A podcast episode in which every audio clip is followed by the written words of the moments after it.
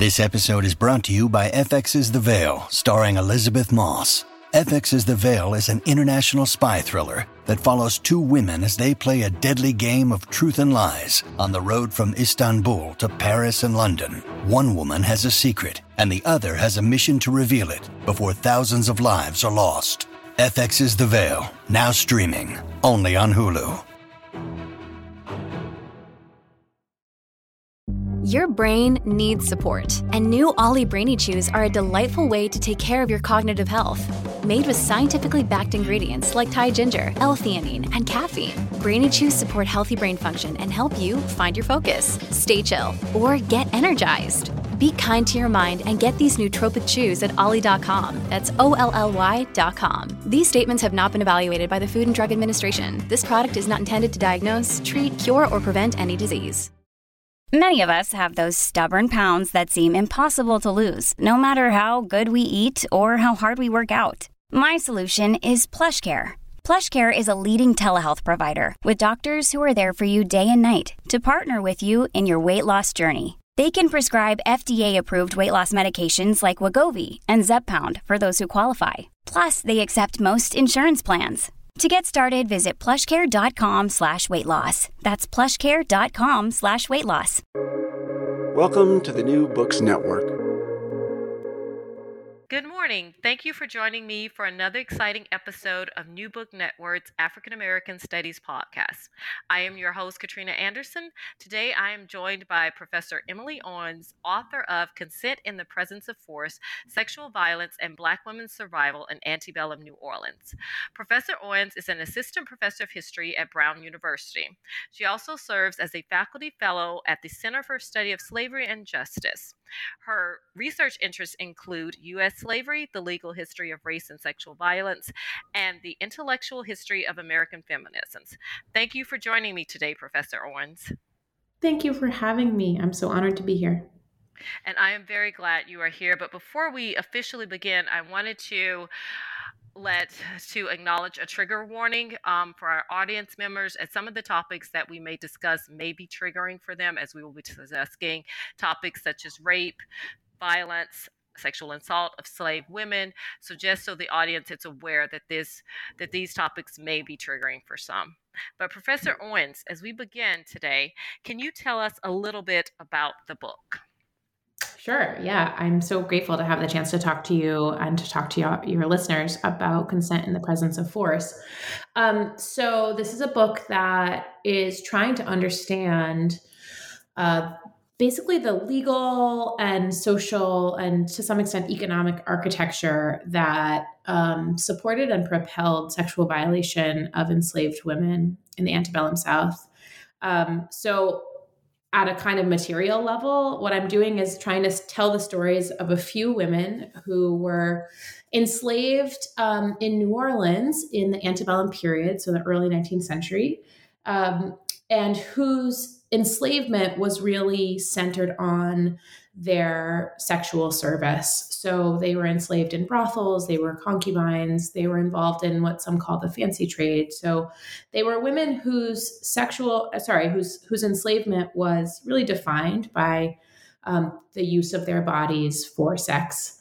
And I sort of start with those women because they're kind of understudied, I think, in the history of U.S. slavery. We know a lot about the history of various kinds of labors that enslaved people were up to, be that agricultural labor of various sorts or the kinds of skilled artisanal labor that enslaved people were doing, particularly in cities.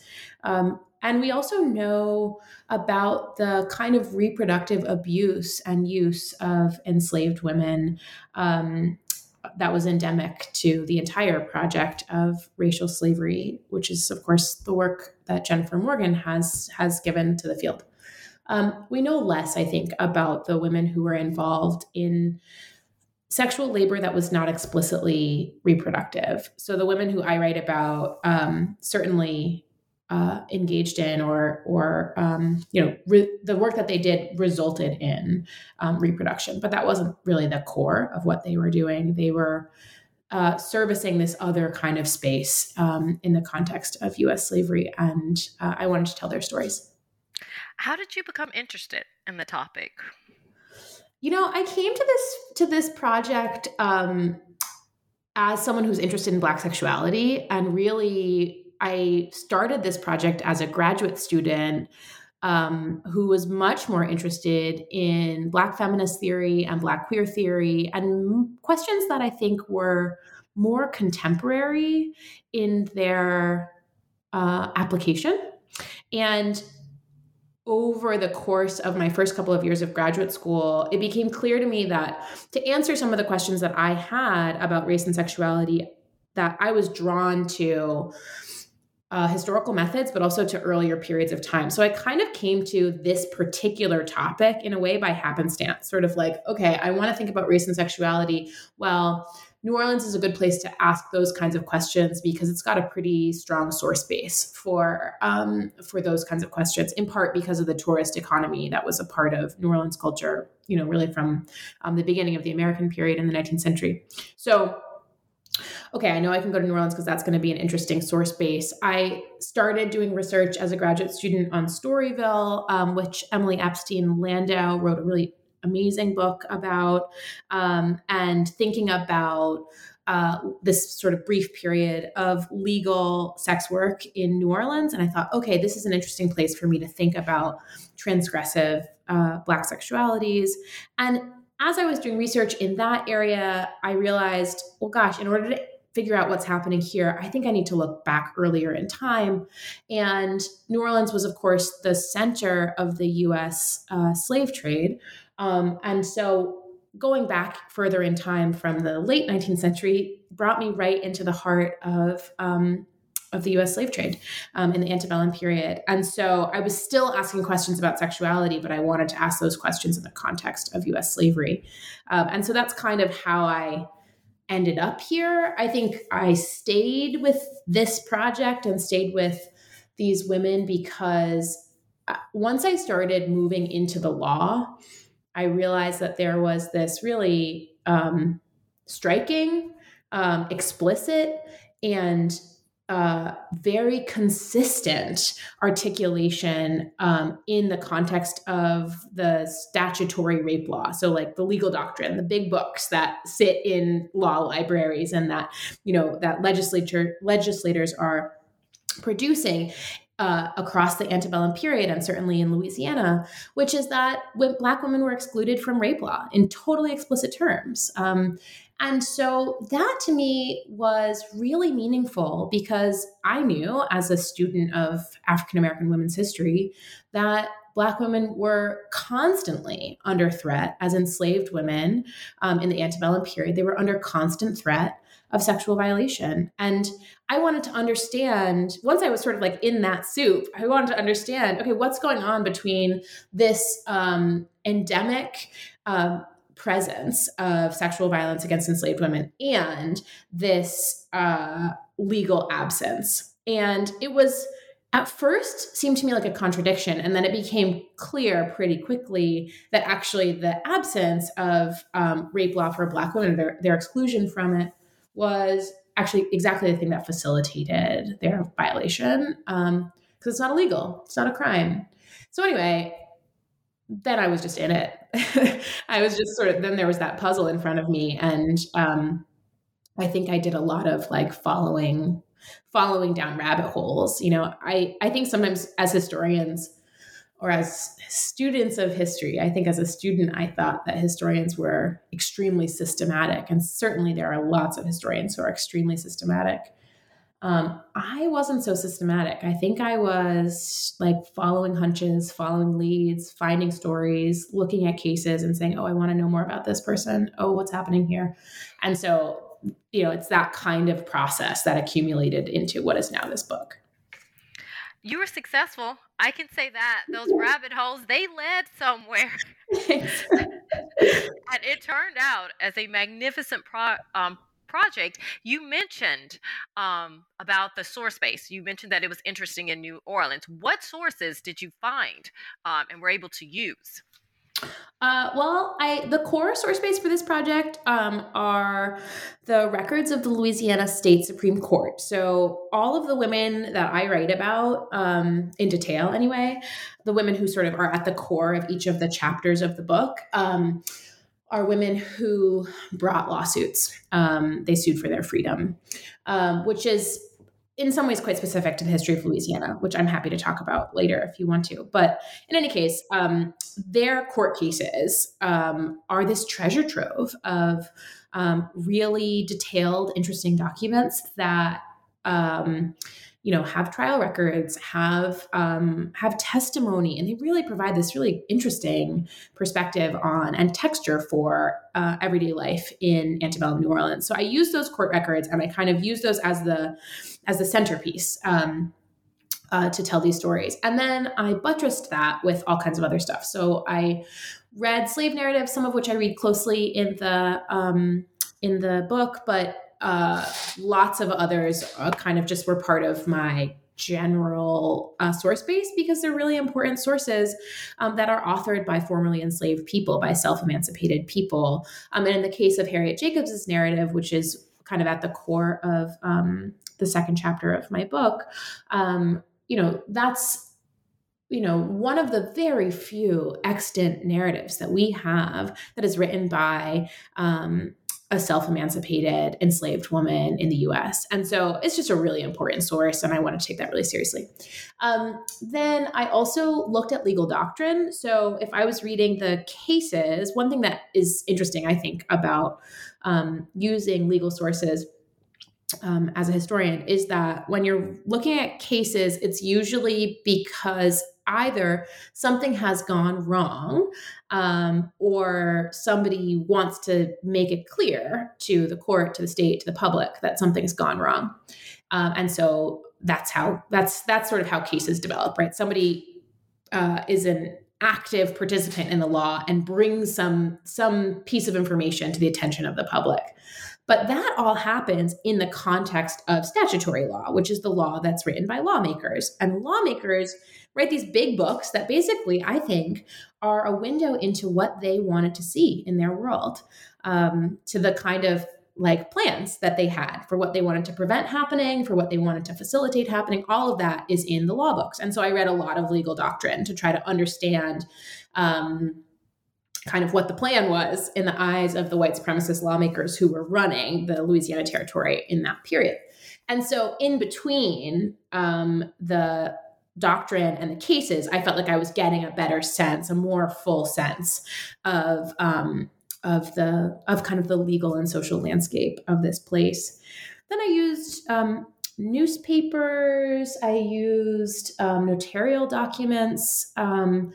So the notarial archive in Louisiana and in New Orleans is the place where like birth records, death records are kept, but it's also a place where acts of sale exist. And so those were really helpful to me to kind of trace where women were and who claimed ownership over them at various points. And some of the cases that I write about include disputed chains of kind of custody, basically, or of ownership, where an enslaved woman is saying, I should be free, and the owner saying, no, you shouldn't. And so going and looking at that act of sale and saying, okay, what's in that contract was interesting and important for me. And I used some visual sources. I used some maps.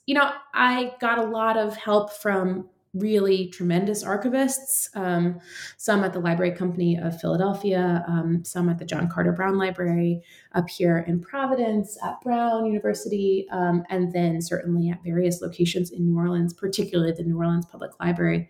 So I was also really like following the lead of archivists who would say, oh, there's this really interesting source over here. And that would then bring me into little pieces of ephemera that I never would have found on my own, little random documents that were just kind of interesting in giving me a sense of the texture of the place. So anyway, the short version of that answer, I guess, is I used court documents and then sort of... You did. You were able to craft a very masterful narrative with all of the sources that you were able to use. Now, you acknowledge that there were some challenges that you had to face as a Black feminist historian in writing this text. What were some of those? Yeah, I mean, I think that there are challenges that that all historians face around sort of sources and our ability to like accumulate sources in the first place and then to analyze them. And, you know, the preface of my book is really was my like attempt to articulate and to meditate on the particular kinds of archival challenges that existed in this project, which I wanted to be clear were not really problems of absence. So, you know, I came up in a moment in the field of African-American women's history and Black feminist theory in which Saidiya Hartman's work, particularly Venus in Two Acts, which came out while I was in graduate school, you know, really shaped and I think ignited some really important methodological conversations in my field. And, you know, I think the work of people like Sarah Haley and especially Marisa Fuentes has totally shaped kind of my worldview as a historian, right? Thinking critically about sources, thinking about the ways that the archives that we work in are in some ways, they're not doomed to failure, but they really shut you out as a thinker. And you know, they are indices of the kinds of violence that enslaved women endured more than they are indices of almost anything else. And so if you're someone like me and you say, well, gosh, I really want to understand what their experiences were, then you should presume that's going to be really hard. So that was like the baseline kind of problematic, I guess, that I assumed going into this project because of the conversation that I was immersed in. But I think that conversation has sometimes overly emphasized, and let me be clear. I don't actually think that either Hartman, Haley, or Fuentes have done this, but I do think sometimes the way that the conversation has traveled has overemphasized archival absence as opposed to what Hartman and Fuentes are saying, which is that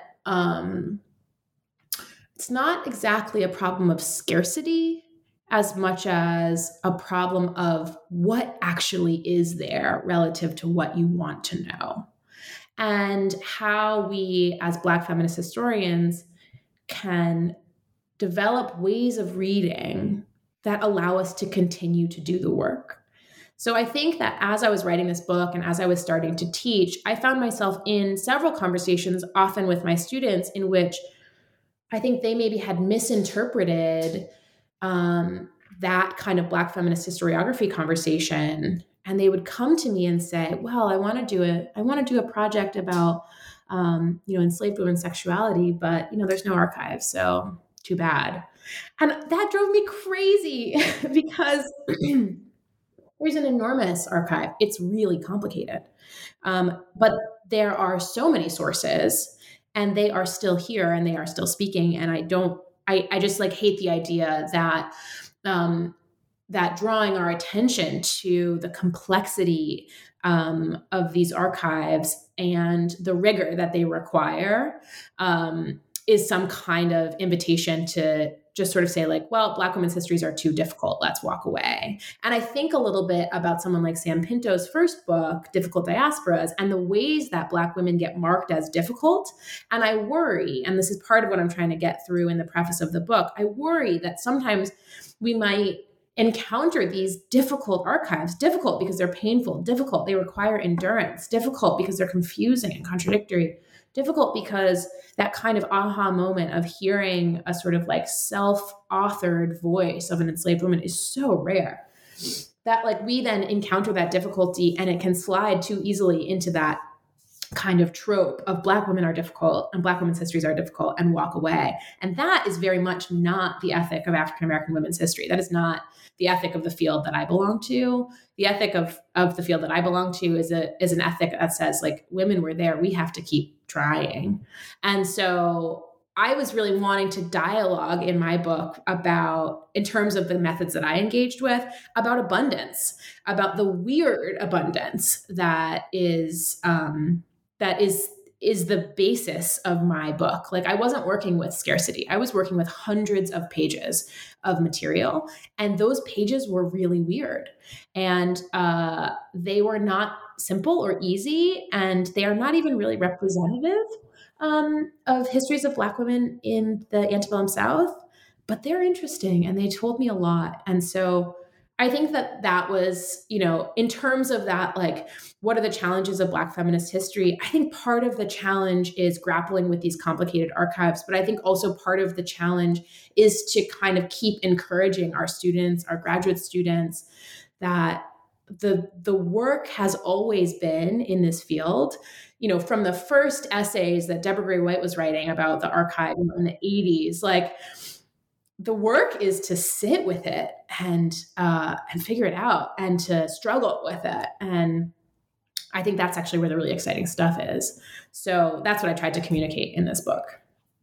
And you did. And you really, really did. Because you're right. You know, we're in a generation now going from Deborah Gray White, where you do have Hartman and you've got Fuentes, and they are keep pushing and said, don't give up, you know, especially with Fuentes. She said she spent many years in the archive doing this. Don't give up. It's there. But as you say, you have to really be willing to do the work, look at the sources in a different way, and take what you have and work with that. And that's important. And that is something that you did, especially in your book. And you're inspiring a new generation of students now. You've entered that dialogue to be able to help us grow and move forward as well. And one of the things that you talk about so masterfully in this book, and that you really highlight and show, is the culture of violence that is within this period, especially during the late 18th into the early 19th century, as all of these events are transpiring. Can you speak a little bit about the violence of what's going on during this period and how just normalized that is right now? Yeah, sure. Thanks for that question. I think that, you know, thinking about violence is at the core of what I do. And I think that I am particularly interested in violence that I think of as ordinary. So as violence that is repetitive, it is daily, it is baked into a society. And sometimes that looks like structural violence, like big institutional things. But I'm actually really interested in interpersonal spaces and the ways that structures like the law, like the kind of rhythms of an economy, then manifest in these really intimate interpersonal spaces. And I'm also really interested in the ways that if we're not really careful, we can start to think about interpersonal spaces or relation or intimacy as sort of like inherently positive or nonviolent, and that violence is this thing that like kind of intrudes upon intimate space. And I think that feminist theorists have for a very long time, like I sort of situate myself in a long line of feminist theorists who say like, oh no, like violence and intimacy have everything to do with one another. They're not, it's not one or the other. It's sort of gradations of each. And so I really wanted to understand both the kind of like structural systems that were shaping the lives and the life chances of the women that I was thinking about. You know, I wanted to understand the kind of mechanisms that made it possible for a girl who was born enslaved, I mean, a girl who was born free to become enslaved. Like I wanted to understand that. How does that happen? But also I wanted to understand, and I guess they're kind of similar. Like I wanted to understand how that felt on a day-to-day level. And frankly, I think the answer in one way to that structural question for me lies in intimate space, has to do with how disempowered that girl is when she's surrounded by grownups and she's 5 years old or 10 years old. Like that to me is actually really important, linking the structural and the intimate. Anyway, so in terms of like, what is the violence that I'm writing about things that would be, I think, pretty familiar to folks who think about slavery. So the kinds of what I call acute violence, beatings, and the kinds of violence that leaves a person broken, bruised, scarred, bleeding. But I'm also really interested in slow violence, so deprivation, malnutrition, which is also very familiar to historians of slavery, thinking about the ways that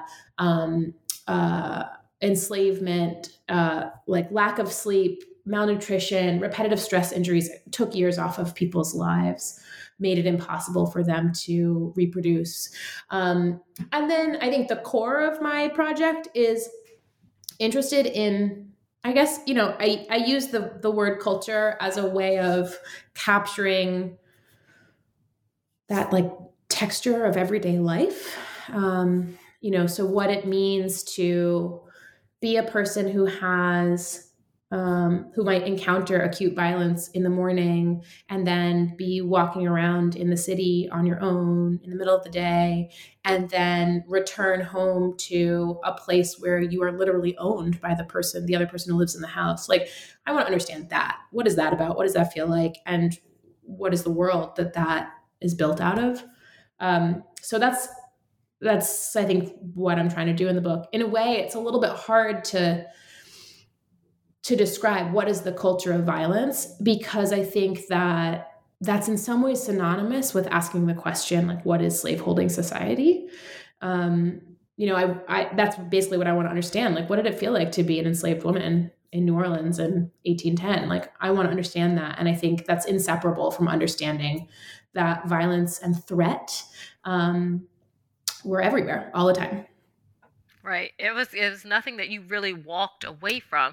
And you also discussed how normalized sexual violence was during this period, that it wasn't something that just happened like in a space. It was very normalized. Can you talk about that also? Sure. Yeah. Thanks for that question. I think that, so for a while I was toying with the phrase structural sexual violence, which I think probably appears somewhere in the book, but that's not what I ended up moving toward. I ended up moving toward or like centering the language of ordinary violence and talking about normalized sexual violence, because what I found in these archives were not those kind of spectacular events of sexual violence, which I think is how like contemporary media, all the way back to like 19th century sentimental novels, depict sexual violence that women endured then and endure now, which is to say, you know, the rapist who jumps out from behind the bush, right? Like that kind of like momentary event.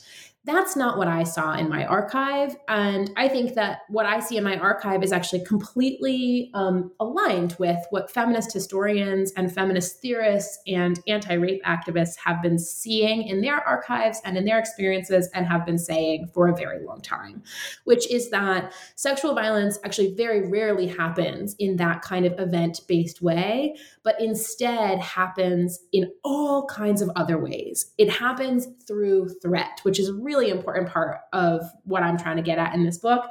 It's not just about the literal moment of physical contact. It's about an entire world that is shaped by the threat of that moment of forced physical contact.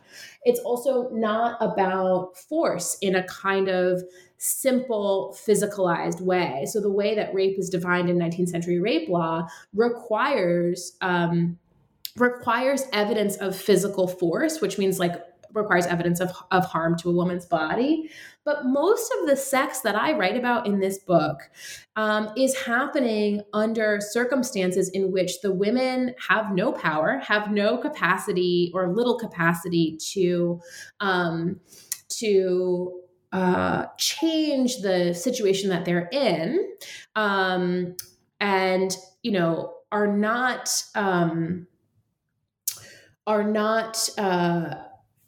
able to maneuver out of any given moment of sexual or erotic contact. And they are enduring physical sexual contact or the possibility of physical sexual contact all the time. So whether that's through the way that someone is looking at someone, the way that someone is touching them, the possibility that touch is always possible, that's all there as part of their sort of experiences and their lives. And so that sense that, that sense of a singular moment being the way that we describe and define sexual violence just felt really inadequate to me, because that's not what I saw with the women in my book. What I saw was women who were encountering serialized daily sexual events. And that really drew my attention to a set of questions that I don't really ask explicitly in the book, but that I do think are really part of my intuition as a writer, which is that I want to understand how that kind of dailiness, daily encounter with violence, daily encounter with threat, daily encounter with sex with someone who owns you, how that changes the meaning of the encounter. Or does it change the meaning of the encounter? I think that that's kind of like, that kind of underwrites the question for me. Yeah. I must say at this point, I really enjoyed how you created this analysis. And I'm very glad that you said, you know, especially with the media and how people just think about rape as this one singular moment in time, you know, and how it's always been portrayed. And that you have like this, you think of it, and it's always kind of in the mood. You have this boogeyman that jumps out as you're walking down. But it's not quite that. And you were able to show that it's a much more complicated than that. And I definitely want to give you credit for doing that. Thanks. Yeah, I appreciate that. And I do feel like, you know, the narrative of the boogeyman is untrue in the present as much as it is untrue in the past. And I think that the part of like what I'm trying to argue for when I look at the encounters that these women had and the ways that like they very rarely talk about actual sexual contact, but you know it's happening, right? You know it's happening because of the kinds of injuries that they sustain. You know it's happening because of the pregnancies that they sustain and that they endure. Like there are all of these clues to the literal moment of sex, but the thing that they're talking about is feeling terrified. The thing that they're talking about is like whether or not they will be able to feed their children. The thing that they're talking about is about the kind of like expressed material conditions that shape their day-to-day life. And that singular moment of sexual contact, or that daily moment of sexual contact, is fully imbricated with everything else that is shaping their life of enslavement. And I think that I wanted to really emphasize that, because I think that that's totally coherent with the contemporary ways that women experience limitations on their life chances. When you think about, you know, domestic violence and intimate violence, when you think about sexual violence and sexual assault, when you think about sexual harassment, particularly in the workplace, but elsewhere as well, what we're talking about are patterns of behavior. What we're talking about are particular sites of physical or sexual threat that are totally interwoven with other things like, can I feed my children? Can I keep a roof over my head? Can I, if I leave, what will happen to me? Will it be worse than if I stay? And so I think I really wanted to presume that level of complexity in the lives of enslaved women, and they demanded it. You know, like the stories that they told demanded that I kind of look at them and say, "Oh wow, your situation is really complicated. It's actually not." It's not just a straightforward binary situation of like, your life is good except for this moment, or you're experiencing physical harm except for this moment when it's sexual. It's like, no, it's all made meaningful together. Right. It's not one or the other. They're all interwoven together. Now, the women, as you mentioned, that you study in the book, how representative would you say they are as enslaved women? Are they representative, or are they more exceptional? Yeah, I have no sense that they're representative of women in the antebellum, who were enslaved in the antebellum South. They were, first of all, they were anomalies because they sued for their freedom. And, you know, of the vast numbers of enslaved women over the course of American slavery, you know, it's an extraordinary minority who sued for their freedom. I think it's a less small minority than maybe we would have thought before Kim Welch's really great book about antebellum litigants. But nonetheless, like, it's not something that most enslaved women are doing. So by that frame, they're already super exceptional. And also they were women who sued sometimes successfully, but also like their cases went to the Supreme Court in the state. And so they had a lot of connections that to lawyers, but also to other kinds of people who could facilitate those lawsuits. And that's totally anomalous. They were also, I don't know, because I don't have images of any of them, and I have some visual descriptions of, I guess all of them. I have some kind of visual description, but in any case, they all were very light-skinned. They were women who were enslaved, and in some cases sued on the basis that they were white. And in other cases, it's clear from the testimony of various witnesses in their cases that they either were passing as like a legal white wife, or they had blonde hair or whatever. So they are women who are really living in the context of the racial chaos of the antebellum South. And they're exemplary of that, I guess. But that doesn't make them representative.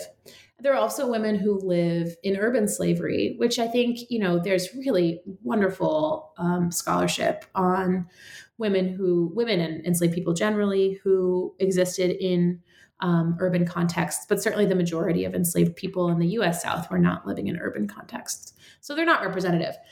I think that's okay. It is. You know, yeah, I think that there's other ways to tell stories in history and to see something meaningful and generalizable about a social world than sort of gathering representative data. I think that representation and sort of gathering representative data is one of the hallmarks of kind of the new social history, and it's really, really important.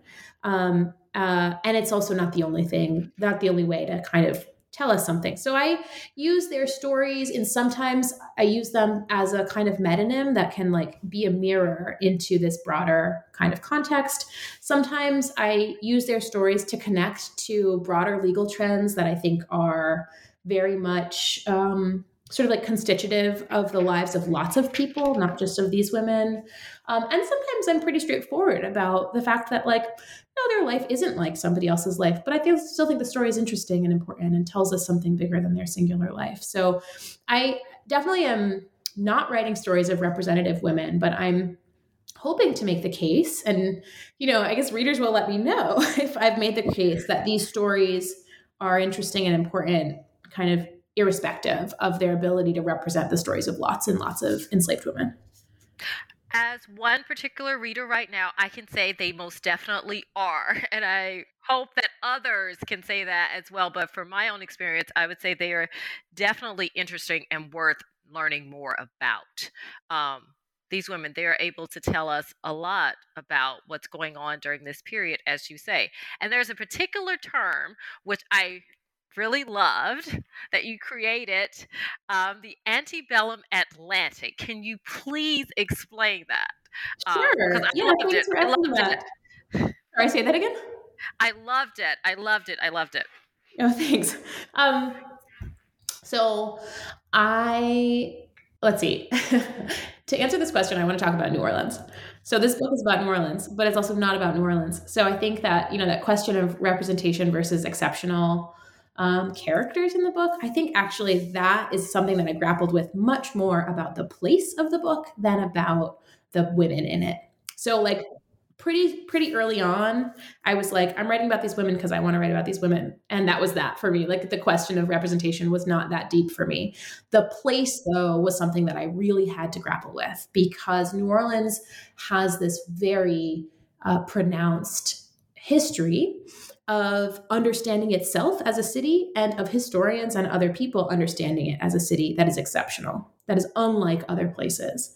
And in some ways I found that to be true. Like New Orleans has a lot of sources having to do with, that are available, that you can read, that are that are more explicit than some other places about sex, about sexual slavery, about the sex trade. Like, there's more stuff there. So in that way, it's an easier place to do the kind of work that I want to do than some other places. And that does make it unusual. In other ways, I think that that the story of New Orleans being exceptional, particularly the story that's told by pro-slavery Southerners in the antebellum South about New Orleans being exceptional, is a way of containing a bunch of legal, social, and sexual norms that existed across the whole South, and imagining that they only happened in New Orleans, imagining that New Orleans was this place that was so different from the rest of the South, that was magnifying a set of sexual practices that were like much more mellow in places like North Carolina or Georgia or Arkansas. And I found that legally that's not true, that we can see the continuity between the laws that are passed in Louisiana having to do with sex and sexual violence and the laws that are passed across the U.S. South. But also that story that is available. I mean, it's available everywhere. It's in travelogues from the 19th century all the way up to a brochure if you get off the plane in New Orleans today. Like, there's just all of this material, this storytelling that's available about New Orleans, that it's just different. And I found that to be untrue. And so I developed this term, the antebellum Atlantic, to try to situate New Orleans as a city and to situate the women that I write about in this book in a geography that could describe both the things that people in that time, and I think to some extent today, use to talk about New Orleans as really different, and to acknowledge those things, and also to think about the ways that New Orleans was very much continuous with the rest of the U.S. South. And so, I talk about the ways that in U.S. slavery studies, anyway, I think this is different depending on what historiography you're really rooted in. But the kind of training that I received and the way that I train my students, we often think about the Atlantic world as this time of the Atlantic world as having a time period, first of all. The Atlantic world as, the early modern period, as early as sort of the 15th century, going up to the age of revolutions. Like, that's the kind of heart of Atlantic slavery. That story, of course, has to ignore the South Atlantic because Brazil is booming as a kind of Atlantic slaveholding economy all the way through to the end of the 19th century. But nonetheless, the way that Americanists tend to talk about the Atlantic world is to really talk about the British Atlantic and to some extent the French Atlantic, and to really think about the Caribbean as the heart of the Atlantic slaveholding project in the 18th century. And then to think about the rise of what becomes the United States at the end of the 18th century, and at sort of everything that happens after the Age of Revolutions as kind of U.S. history or the antebellum period. And I'm looking at this city, New Orleans, that has a lot of characteristics in terms of culture, language, racial kind of caste system, and sexual cultures that look and feel and reference these places that I think Americanists tend to think of as the 18th century, as places like Havana, as places like Bahia, as places like Bridgetown, Barbados. I think that as Americanists, and again, I keep emphasizing that this is an issue in the Americanist historiography, I think much less than in other historiographies. But nonetheless, I think as Americanists, we tend to think about New Orleans as kind of hearkening back to this period of these European imperial port cities, and that the rest of the antebellum South was moving toward this thing that we recognize as a deeply U.S. project, a project that is rooted in imperialism, in the attempted genocide of Native peoples, of a kind of westward migration, and the kind of rollout of plantation economies and the Cotton Kingdom. And I think that New Orleans is both. And actually, the U.S. South is still very much, not just New Orleans, but the whole U.S. South is very much in conversation with that imagined Atlantic past. and with the Atlantic present that is very much still there, still booming, complicated, but there through the whole antebellum period. And that New Orleans is also, it is facing west. It is a place that is conversant with culturally, but also just in terms of the literal movement of bodies with places like Texas and the imperial frontier. And so I'm trying to use that phrase, antebellum Atlantic, to say, okay, if we start a story in the antebellum period in New Orleans, we can look north and we can look south. We can look west and we can look east. We can think about all of these different places as sharing kind of cultural cognates. It matters that people in North Carolina know what a quadroon is. It matters that people in, middle of the 19th century Philadelphia are making cartoons that reference the Haitian Revolution. Like, those places and times are not separate. And so that's what I'm trying to get across in the antebellum Atlantic, is to try to say, let's think about these two periodizations and geographies as actually simultaneous. And what happens to our field of vision and to our sense of like what makes sense versus what doesn't make sense if we see these things as congruent with one another. The other thing that's significantly more simple is that I made a bunch of maps for this book with the help of a GIS specialist at my university, Lynn Carlson, and with my amazing research assistant, Lyle Cherneff. And when we were making those maps, one of the maps that I wanted to make was just like showing the migration patterns of the women in the book because they move around a lot. And, that map required us to include Haiti and it required us to include Boston. And I wanted a map that sort of could show all of that. And for me, that was the antebellum Atlantic. And it worked out very well. That is all that I can say until other readers are able to take a look at everything. It was phenomenal. And we keep mentioning. We keep mentioning the women that we are talking about in the book. So let's kind of talk a little bit about these women. And I want to start with Delphine. Her journey at the end of the 18th century. What can her journey, specifically Delphine, tell us about this late 18th century, going into 19th century world that she is inhabiting during this time? Yeah, so Delphine's case was one that I read as a graduate student and didn't include in my dissertation because I really struggled with it. I struggled to understand it. I struggled to find meaning in it. And I struggled, honestly, just to read it. Something about her case and the way that violence is articulated in that case was really hard for me. And I think that the reason why came out in the chapter that I ended up writing as the first chapter of this book, which is called Ordinary Violence. So Delphine was a free-born girl who was born into a family in Haiti that was kind of complicated in terms of, like, it was a mixed status family. Some people were enslaved, some people were legally free. And after the revolution, or during the revolution, her family flees. They become sort of part of that first wave of refugees who leave the island in the context of the violent chaos. And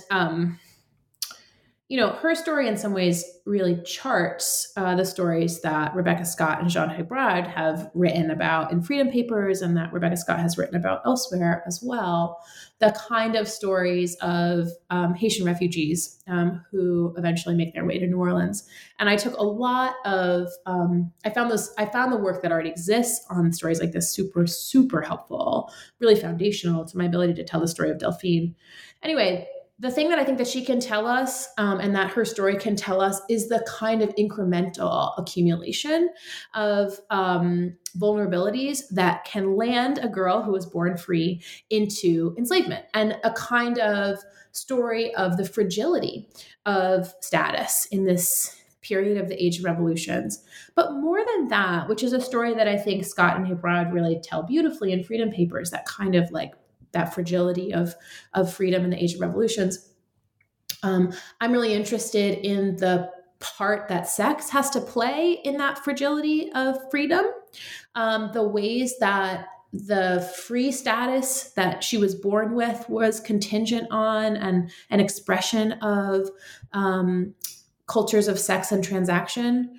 and the ways that her enslavement was then later shaped by transactional sex. But then also the way that she tells stories about violence, which are so embedded in the rest of the story. You know, she spends her court case really litigating basically like one piece of paper. Whether or not she's legally free depends on some paperwork. And so the whole story is really about like lineage and who her family was and what was happening during the war and all of these kind of political history details.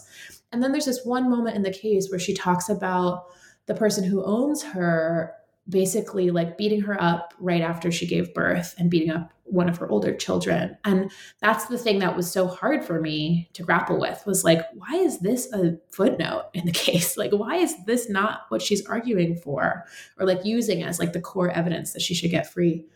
And so I really tried to grapple with that in this chapter. And what I've come to understand is that she understood, I think, that was not really going to matter to that many people who were listening to her case. And so she was being really strategic about which parts of the case she highlighted and which parts she didn't. And I think that really tells us a lot about not just the way that violence was embedded in sort of just the world that she lived in, you know, the kind of violence that could land you in a new city and suddenly you're enslaved, or the kind of violence that means someone takes a stack of plates and smacks it over the head of your child. Like, that stuff that's just totally in the everyday minutia. But also that she understood that the fact that violence worked that way meant nobody cared. Like, I really think that her story is a good example of the kind of intellectual savviness that enslaved women brought with them when they came to court. Right. It was just like, wow, you, as you mentioned, and I can see how you would grapple with that.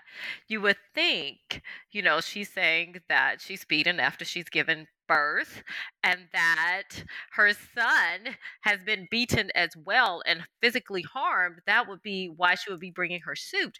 But no, she did not. It's just like, and you masterfully tied her experiences to Louisa Picquet and what happened with her and the violence and how it is so normalized during this period, especially sexual violence, and also violence in general during this period. Can you speak a little bit about the connections between Delphine and Picquet? Sure. Yeah. So this narrative of Louisa Picquet is such a weird narrative because it's really an interview. You know, she's being interviewed by this guy, Hiram, what's his last name? I'm thinking Hiram Revels, but that's wrong because it's a congressman. But anyway, Hiram Mattison. Hiram Mattison is this abolitionist who's interviewing her, and he's a reverend.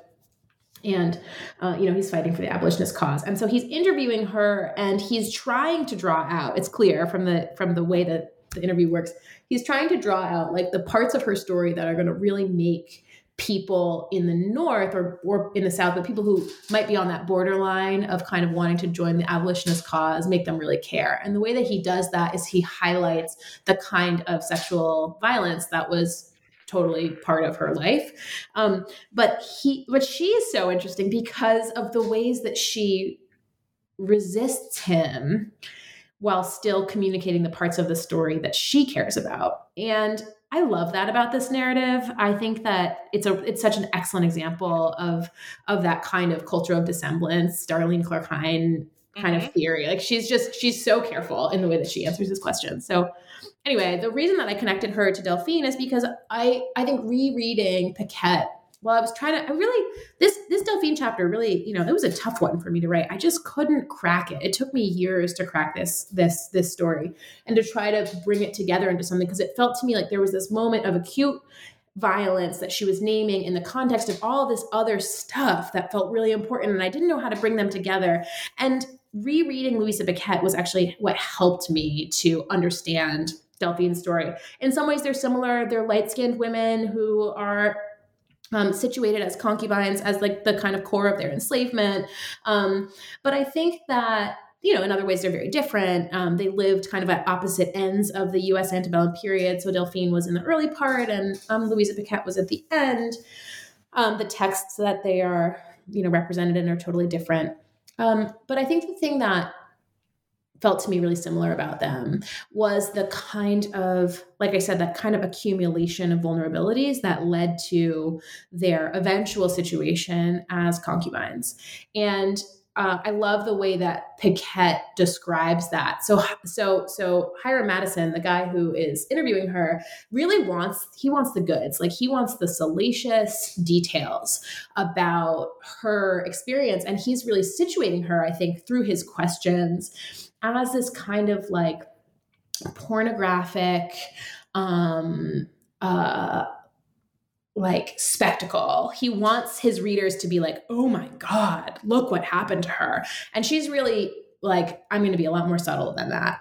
But the way that she answers his questions about like, well, what happened to you? What happened to your mother? Like, what does she look like? What do you look like? Tell us how light your skin is. Like, who's your father? You know, he's like probing. And she is instead drawing our attention to the really careful, strategic, and like enduring work of slaveholders and the ways that they kind of like broke her down and broke her kind of childhood naivete or innocence down over the course of her kind of like pubescent period until she says, so I understood. Like, over the course of this set of cues and clues and demands that she was really confused by, she eventually realizes, oh, my job is to be a concubine. Oh, sexual violence. Like, that's the thing that I have been situated to endure.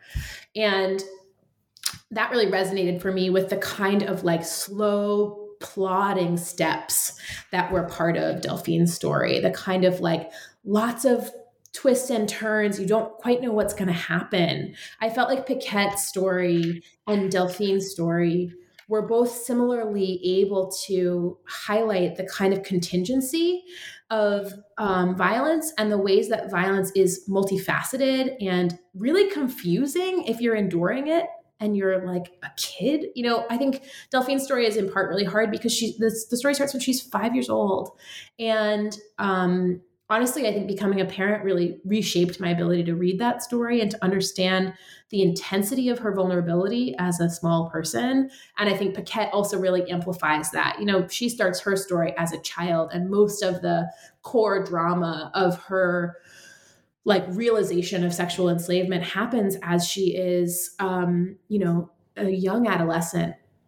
And so I think that I wanted to draw out I think that together they really amplify the particularity of vulnerability for enslaved girl children, not just sort of enslaved women as this big block, but of that sort of, you know, the trials of girlhood, as Harriet Jacobs says, right? This like particular moment of realization of like, oh, this violence is everywhere, and it is continuous, and it is now the shape of the life that I live. Right. That was masterfully done, I will say, bringing those two together and being able to show that, because it segues so nicely into your next chapter, where you talk about the trials of girlhood with Harriet Jacobs, and how, and this is where I want to get into this notion of, you mentioned consent and how important consent is throughout your narrative, but also to sexual encounters with Black women, especially during the 19th century.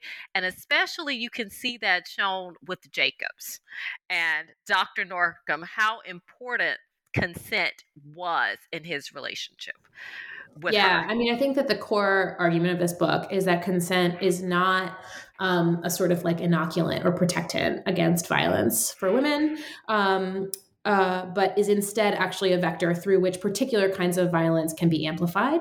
I think that Dr. Norcom and the way that he pursues Harriet Jacobs is a really good example of the way that consent, or that kind of request for sex, can actually be itself a weapon, a technology of domination, as opposed to the thing that it's supposed to be, which is like, oh, now we've entered into this space in which everything is free and equal. And I think that thinking about transactional sex throughout the book is the way that I have like been able to see that, because I think that the idea of the transaction is actually really embedded, or the contract is really embedded in the idea of consent. So like, I'm going to situate you in a transaction and that's going to make it free. This is going to be a contracting relationship and that's going to make it free. I don't think that Dr. Norcom was trying to make Harriet Jacobs free, or that the slaveholders in this book were trying to make the women that they were having sexual contact with free. I don't think that they felt guilty about what they were up to. And I don't think that they were using consent as a way, or like those moments of request as a way to make themselves feel better. Like, oh, it's okay because she wanted it. I actually think that it's way more insidious than that. And that that the way that Jacob spells this out in her narrative is, it's so smart. I mean, she is such a theorist of violence in that book. And what she shows us is that Norcom is using that request, right? That will you have sex with me kind of euphemized in any number of ways. That request as a way of, as one of many ways of structuring a threat. And so when you have the simultaneity of a request for sex in the context of a legal structure in which that request is completely irrelevant, in which, as Norcom reminds Jacobs again and again and again through the book, he has the right to do whatever he wants with her body. He has the right to do whatever he wants with her children. He has the right to kill her if he wants to. He says that at one point, right? Like, he's clear, she's clear that this request is part of a performance, a ritual of violence, as opposed to a kind of thing that would absolve the violence or would make it go away.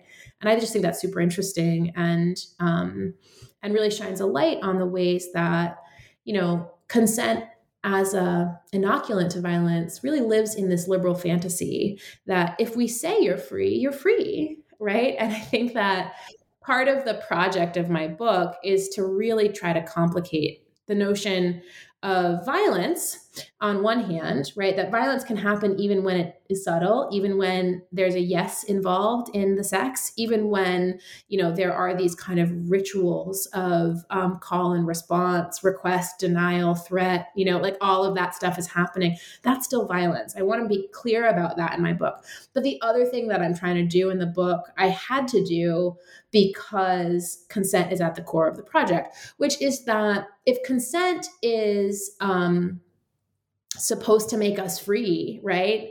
And supposed to make sexual encounters good in the liberal imagination. And I'm showing that actually that's like really a mode through which slaveholders are enacting sexual violence. Then we've got to think about freedom in a more complicated way. And I think that, you know, that's something I feel uneasy about as a scholar of slavery studies, but it just feels so loud and clear in this archive that the women that I'm writing about are not holding up this word called freedom as this like holy grail, but are instead thinking about their material conditions and trying to make the best of whatever the moment is that they're in. But that idea of consent as like, you're free because I say you're free is, I think, as kind of empty as a legal or political tool as that kind of idea of like, you're free because I say you're free, right? Of freedom itself. So I'm not lambasting freedom and saying that freedom is totally bankrupt, because of course the women that I'm writing about are very clear that legal freedom would be good. They want that for themselves. But they're also, I think, not seeing it as a panacea. And that's really what I'm trying to highlight here in the book. Right. And you do that very well, because you also talk about, and you're right, this whole notion of freedom is more complicated in that you also show about the fragility of freedom, especially for these women who are involved in transactional sex during this period in the cases of Carmelite and Anna Marie Barclay. You showed the fragility of what that is, the kind of the other side of this notion of, oh yes, there's freedom, but then, as you say, there's the day-to-day existence that goes with that. Mm-hmm. Mm-hmm. Yeah, I think that those chapters feel really twinned to me, because I think that Carmelite is someone who is she's working in a brothel, and she is so savvy in the way that she makes this legal argument. She basically says, like, well, I'm making contracts all day, and contracts are at the heart of liberal ideas of freedom. So doesn't that make me, like, haven't I kind of backed my way into being a free subject by making all these contracts? I mean, I just think it's so smart, right? And so she's kind of calling the bluff on you know, I talk about in the book, the fantasy of consent, right? The idea that consent, if that the utterance of consent, the request for consent, can kind of like magically inoculate a scene from the kinds of structural power differentials that exist within it. And I think that she is in that chapter kind of calling the bluff on a legal system that says, well, you can't possibly be free, but you can do all those things that those legally free people do, right? So I think she's kind of trying to point out that contradiction, which I think is super smart. And then on the other side, that kind of twin chapter of Anna Marie Barclay, she's someone who is also making lots of contracts, but she's doing it under the auspices of legal freedom. And her story, I think, really calls attention to the material conditions that under which one can live their their legal freedom, and the ways in which legal freedom is actually really insufficient for a woman like her to maintain the kind of mobility, material accumulation, real estate, slaveholding status that she has. All of that's actually totally dependent on being attached to a white guy who can say, yeah, she's free. So I think that both of them are giving some texture to, I mean, my hope is that they're both giving some texture to this kind of like conceptual problem that I'm pointing to, which is that the notion of freedom is one that is highly problematic, I guess, is one way to put it. But like, you know, that it just doesn't mean that much, and that I'm trying to understand, well, what did these women think it meant? And because it seems to mean so much, and yet when you kind of scratch the surface, there's any number of possibilities of what freedom might mean. So anyway, I think those chapters are kind of trying to give some material texture to that. And I think that both of those women are really sort of like savvy interrogators of the law. And they're saying like, oh, I know about contracts. I know about consent. Like, I do it all day. And so somebody needs to recognize that, like, I am acting like a free person.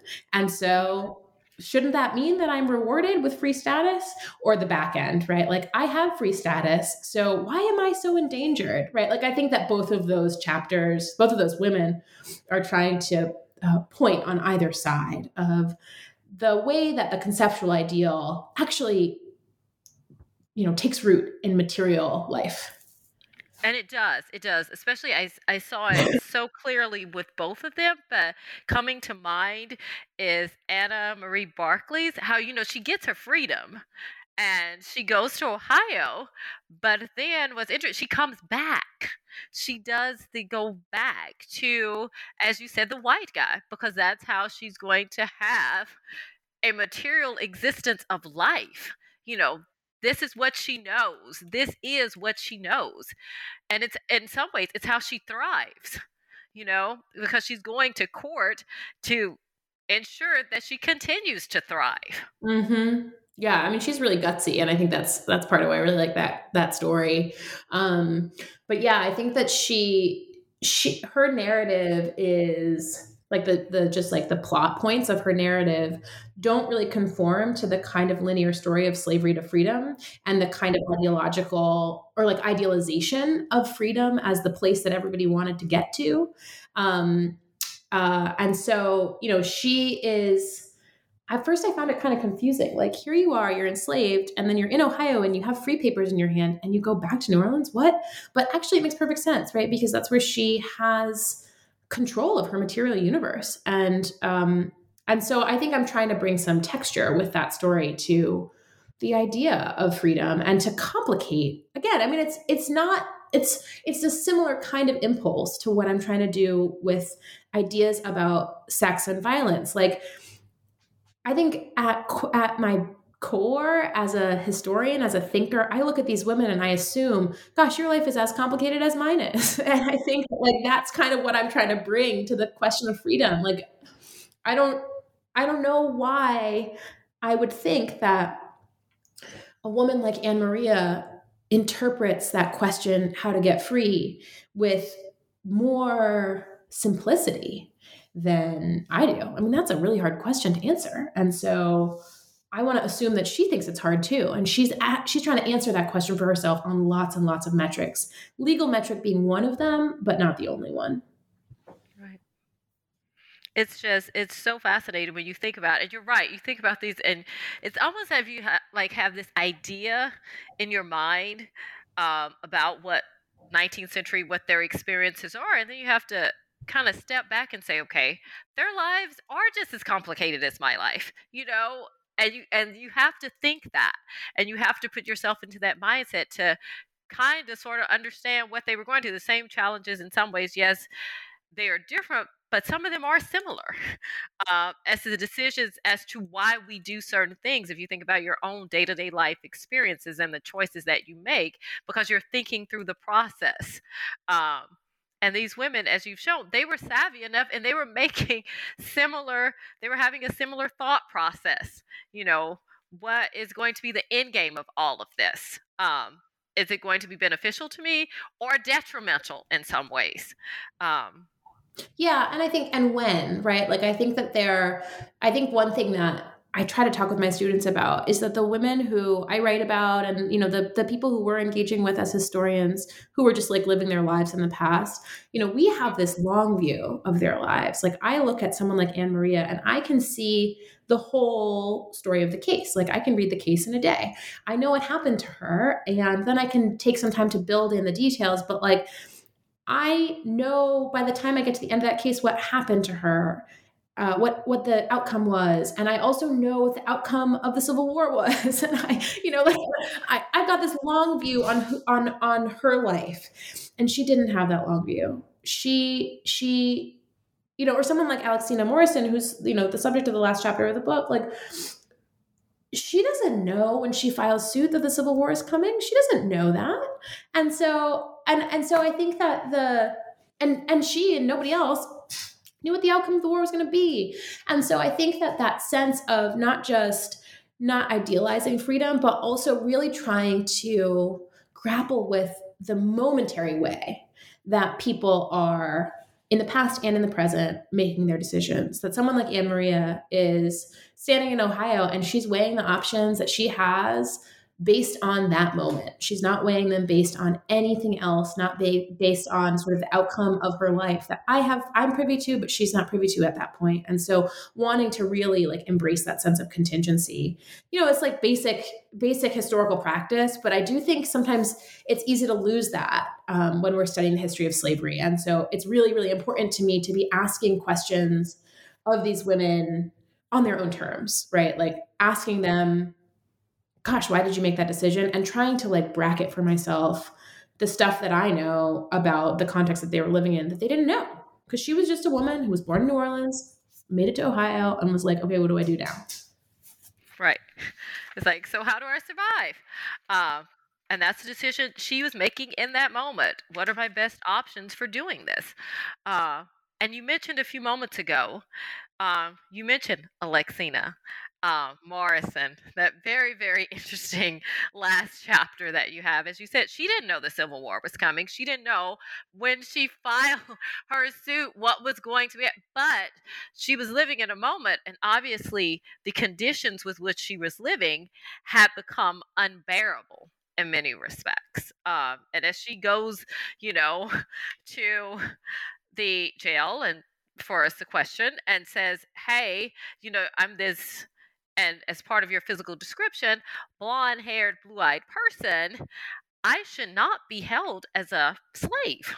Mm-hmm. Mm-hmm. You know, she has no idea. And yet she's sitting in sequestration for over 3 years. And then we've got events that are outside of her control. And a lot happens to her as well, mm-hmm. while she's in that moment, things that you think should not be happening to her. Mm-hmm. Mm-hmm. Yeah, I mean, I really like that story. So Alexina Morrison's super interesting to me, has been for a long time, and she's been written about really beautifully by Ariella Gross and by Walter Johnson, and I think both of them were really interested in the kind of like the legal drama of race that plays out in her case. And you know, she basically, like, if Carmelite comes to the court and calls the bluff on the idea that enslaved people can't contract and therefore are not free, Alexina comes to court and, you know, calls the bluff on the whole question of racial determinacy in slavery. She's like, well, here I am, I'm enslaved and I'm white. So that's a problem for you, right? So I think, you know, that's why other historians have gravitated to this story. That's why I gravitate to this story. The other reason is that the archive of Alexina Morrison's case is pretty rich. And so it's a story that's really tellable. But I think that what I tried to do with her story was to, you know, going back to that conversation we had a few minutes ago about the antebellum Atlantic, like, I really wanted to give my readers a sense of place. And I think that Alexina's story, because she moves around so much, is a good way to do that. So in a way, you know, I used this chapter to retell her story because I think it's interesting. And I think the kind of legal moves that she makes around her race and status are interesting. But also I felt like she was a good person who could help us see a lot of overlapping institutions and overlapping cultural ideas about race that I think run through my whole book. And in a way, you know, the title of that chapter is Seeing New Orleans Again. And no one is going to do this, but in my fantasy life, this is what I imagine. My hope would be that someone would read this book and then read that chapter and then go back through and read the book again. Because, again, like I said, no one's going to do that. But I kind of did that while I was writing. I thought that was going to be the first chapter of the book, and I moved it to the end because in a way it sort of helps us, I hope, I think Alexina's story helps us to see all of the dramas of race and like racial categorization and racial mythology that I think are playing out in every single case in this book. I think, you know, the kind of institutions that she was hopscotching between, are part of every chapter in this book. Her attachment to white men as a condition of this kind of like it's as a condition of her fugitivity, right? And the ways that those attachments are themselves carceral is part of every story in this book. And so I wanted to. I kind of placed her at the end, but honestly, I struggled with whether or not she should be the first story or the last story, because in a way she sort of sets the scene. And I try to, in that chapter, like move with her footsteps through the city and through the entire sort of landscape that surrounds her story to think about where is New Orleans? What is this place? And what are the kinds of like institutional structures and interpersonal cultural structures that shape the outcome of a woman like Alexina Morrison. And you did. You were, and I can see where it would be conflicting to say, okay, do I want to start with this? Do I end with this? But I think placing her at the end, you are able to show and weave that thread. Because as I remember in the chapter, you mentioned, oh, as she's in that jail or where the courthouse is or where she is being held, what she could possibly see.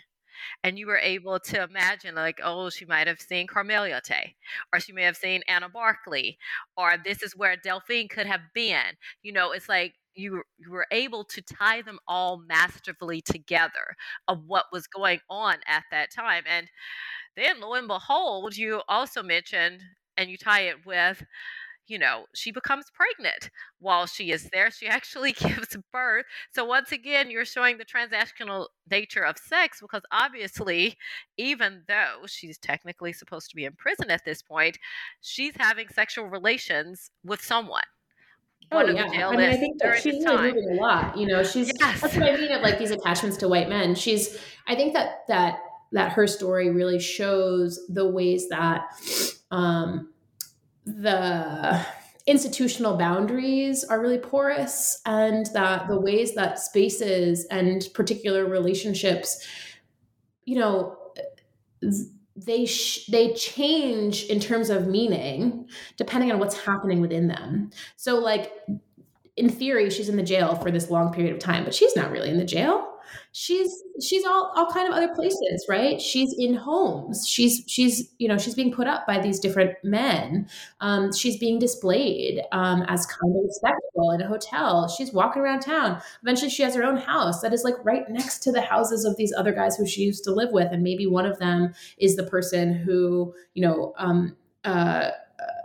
with whom she had the sexual encounter that produced that child, Mary, right? So like there's all of these slippages in terms of what is supposed to be happening and in her story. And I think that that's why I find her story so useful, because it shows the ways that sex and violence are themselves together and everywhere. So like in theory, sexual transactions are supposed to happen in brothels, and physical like sale of people is supposed to happen in the slave market. But oops, those things are happening in both places. Enslaved women are working in brothels, and sex is being sold in the slave market. And by the way, they're all happening on the same block. And so I think that like that kind of porousness of meaning and of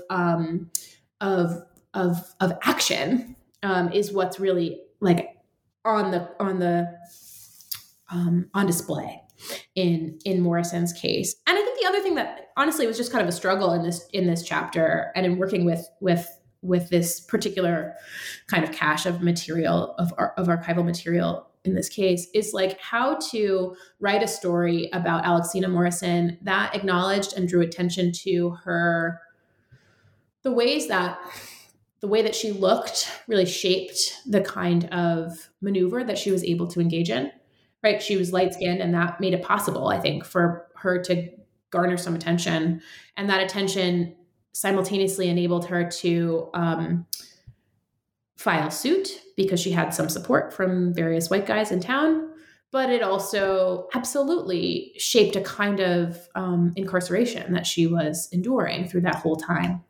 So I wanted to highlight that, but also I didn't want to recreate the spectacle that the men who were attaching themselves to her and manipulating her, or that she was manipulating, we're kind of creating a frenzy around her.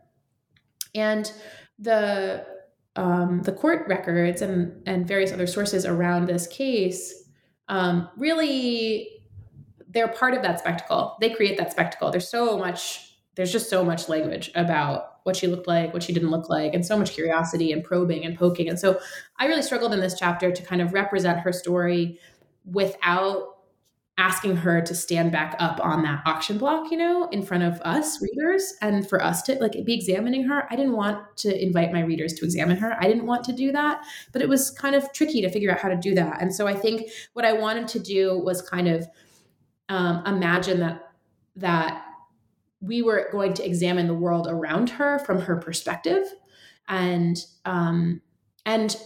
so doing, we would learn about her, but really that she was going to be a vector through which we could see the city and the ways that she was made vulnerable by its institutions and by its occupants.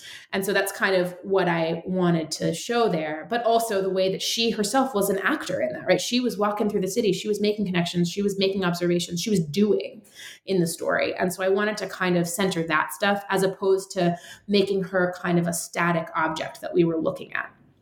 Right. And you did that. I will give you credit. You were able to take the lens off of her and put it on the surroundings, put it on New Orleans, and looking at that through her eyes, that was clearly shown in the last chapter. You could see it.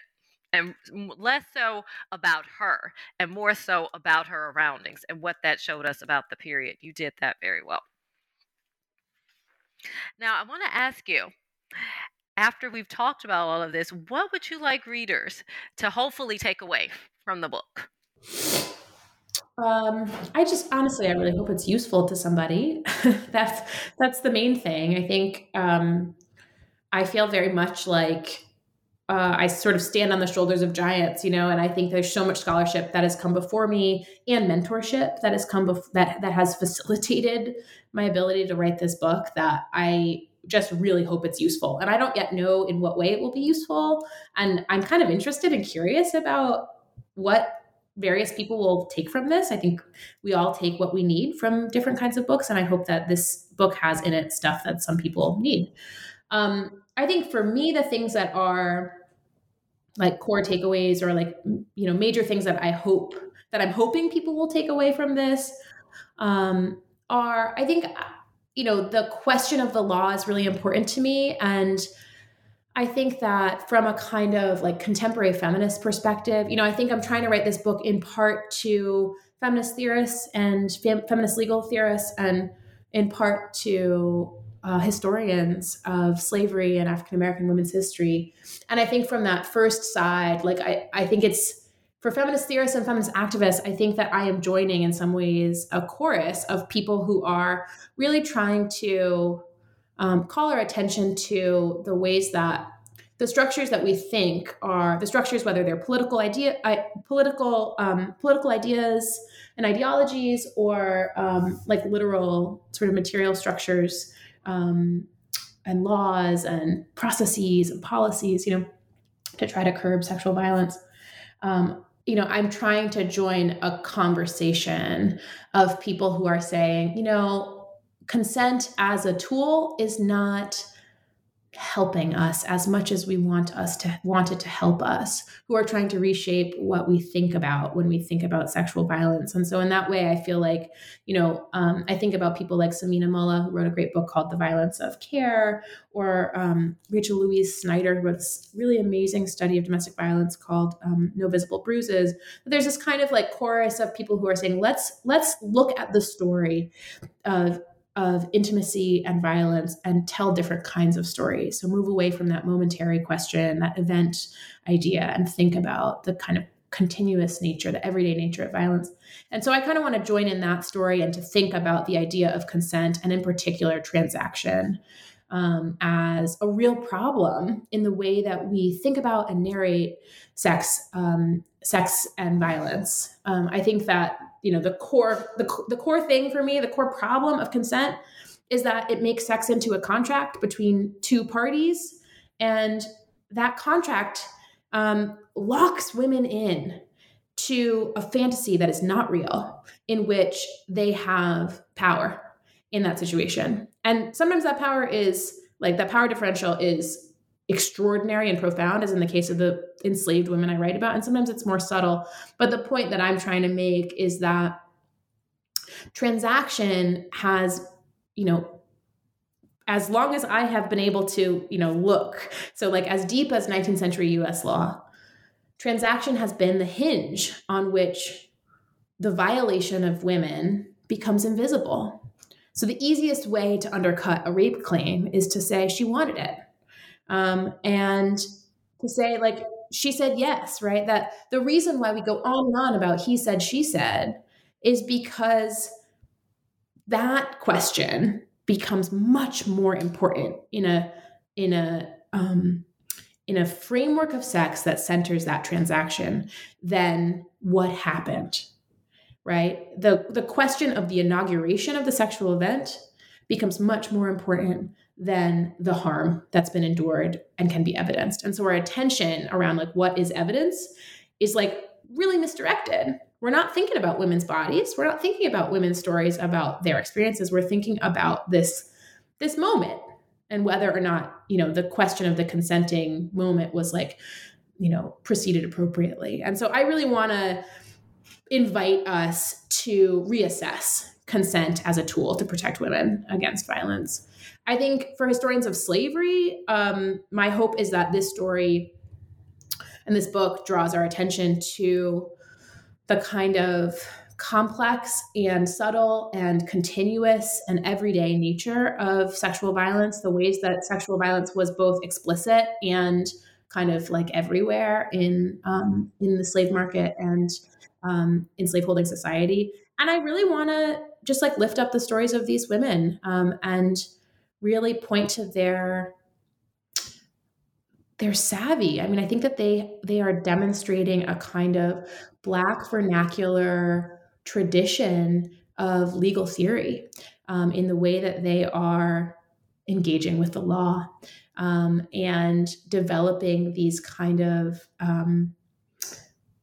you know, what Mia Bay and Martha Jones write in Toward Intellectual History of Black Women, you know, they talk about organic intellectuals. And I think of these women as organic intellectuals. They're women who are seeing the world around them, and they are developing a theory of the law, and they are engaging with the world from that place. And I really want readers to take that away, to read these stories and to see these women as thinkers, and as strategists, and as women who are carving out ways to survive in the context of a society that is kind of hell-bent on their annihilation. Oh my goodness, Professor Owens, you did all of that and so much more, and I can say that as a graduate student. But thank you for joining me today to discuss your new book. Readers, please go out and pick up a copy of Consent in the Presence of Force, and I assure you, you will not regret it. There is so much that you can learn from this. Thank you again for joining me today, Professor Owens. Thank you so much for having me. I really appreciate it, and I really am grateful to you for reading my book.